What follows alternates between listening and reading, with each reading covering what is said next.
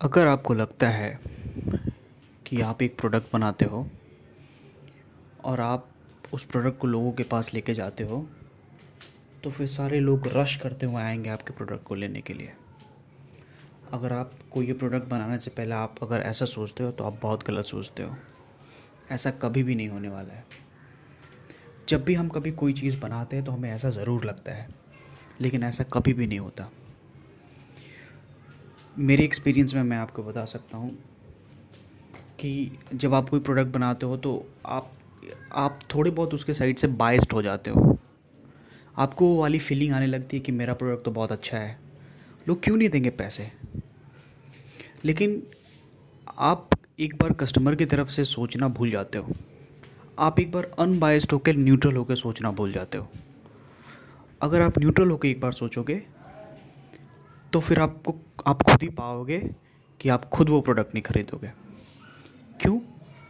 क्योंकि कोई तो जानता ही नहीं ना उसे, कोई क्यों खरीदेगा?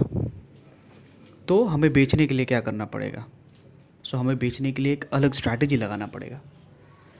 हमें लोगों को पहले उसका एक छोटा सा पार्ट फ्री में देना पड़ेगा, ताकि उन्हें एक फ़ील आए कि प्रोडक्ट है क्या एक्चुअल में।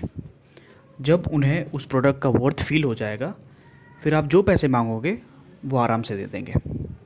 सो so, ये वाला अप्रोच हमें लेना चाहिए। ना कि एक प्रोडक्ट बनाया और अपने दाम पे रखा और बहुत सारा मार्केटिंग कर दिया। ठीक है?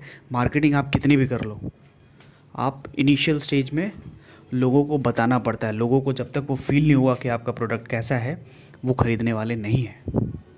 ठीक है? तो मेरे सेंस में ये एक लेसन है कि हमें कोई भी प्रोडक्ट बनाने से पहले अगर ऐसा हो कि अगर हम उस प्रोडक्ट का डिमांड पता कर पाएँ तो बहुत ज़्यादा बेहतर है।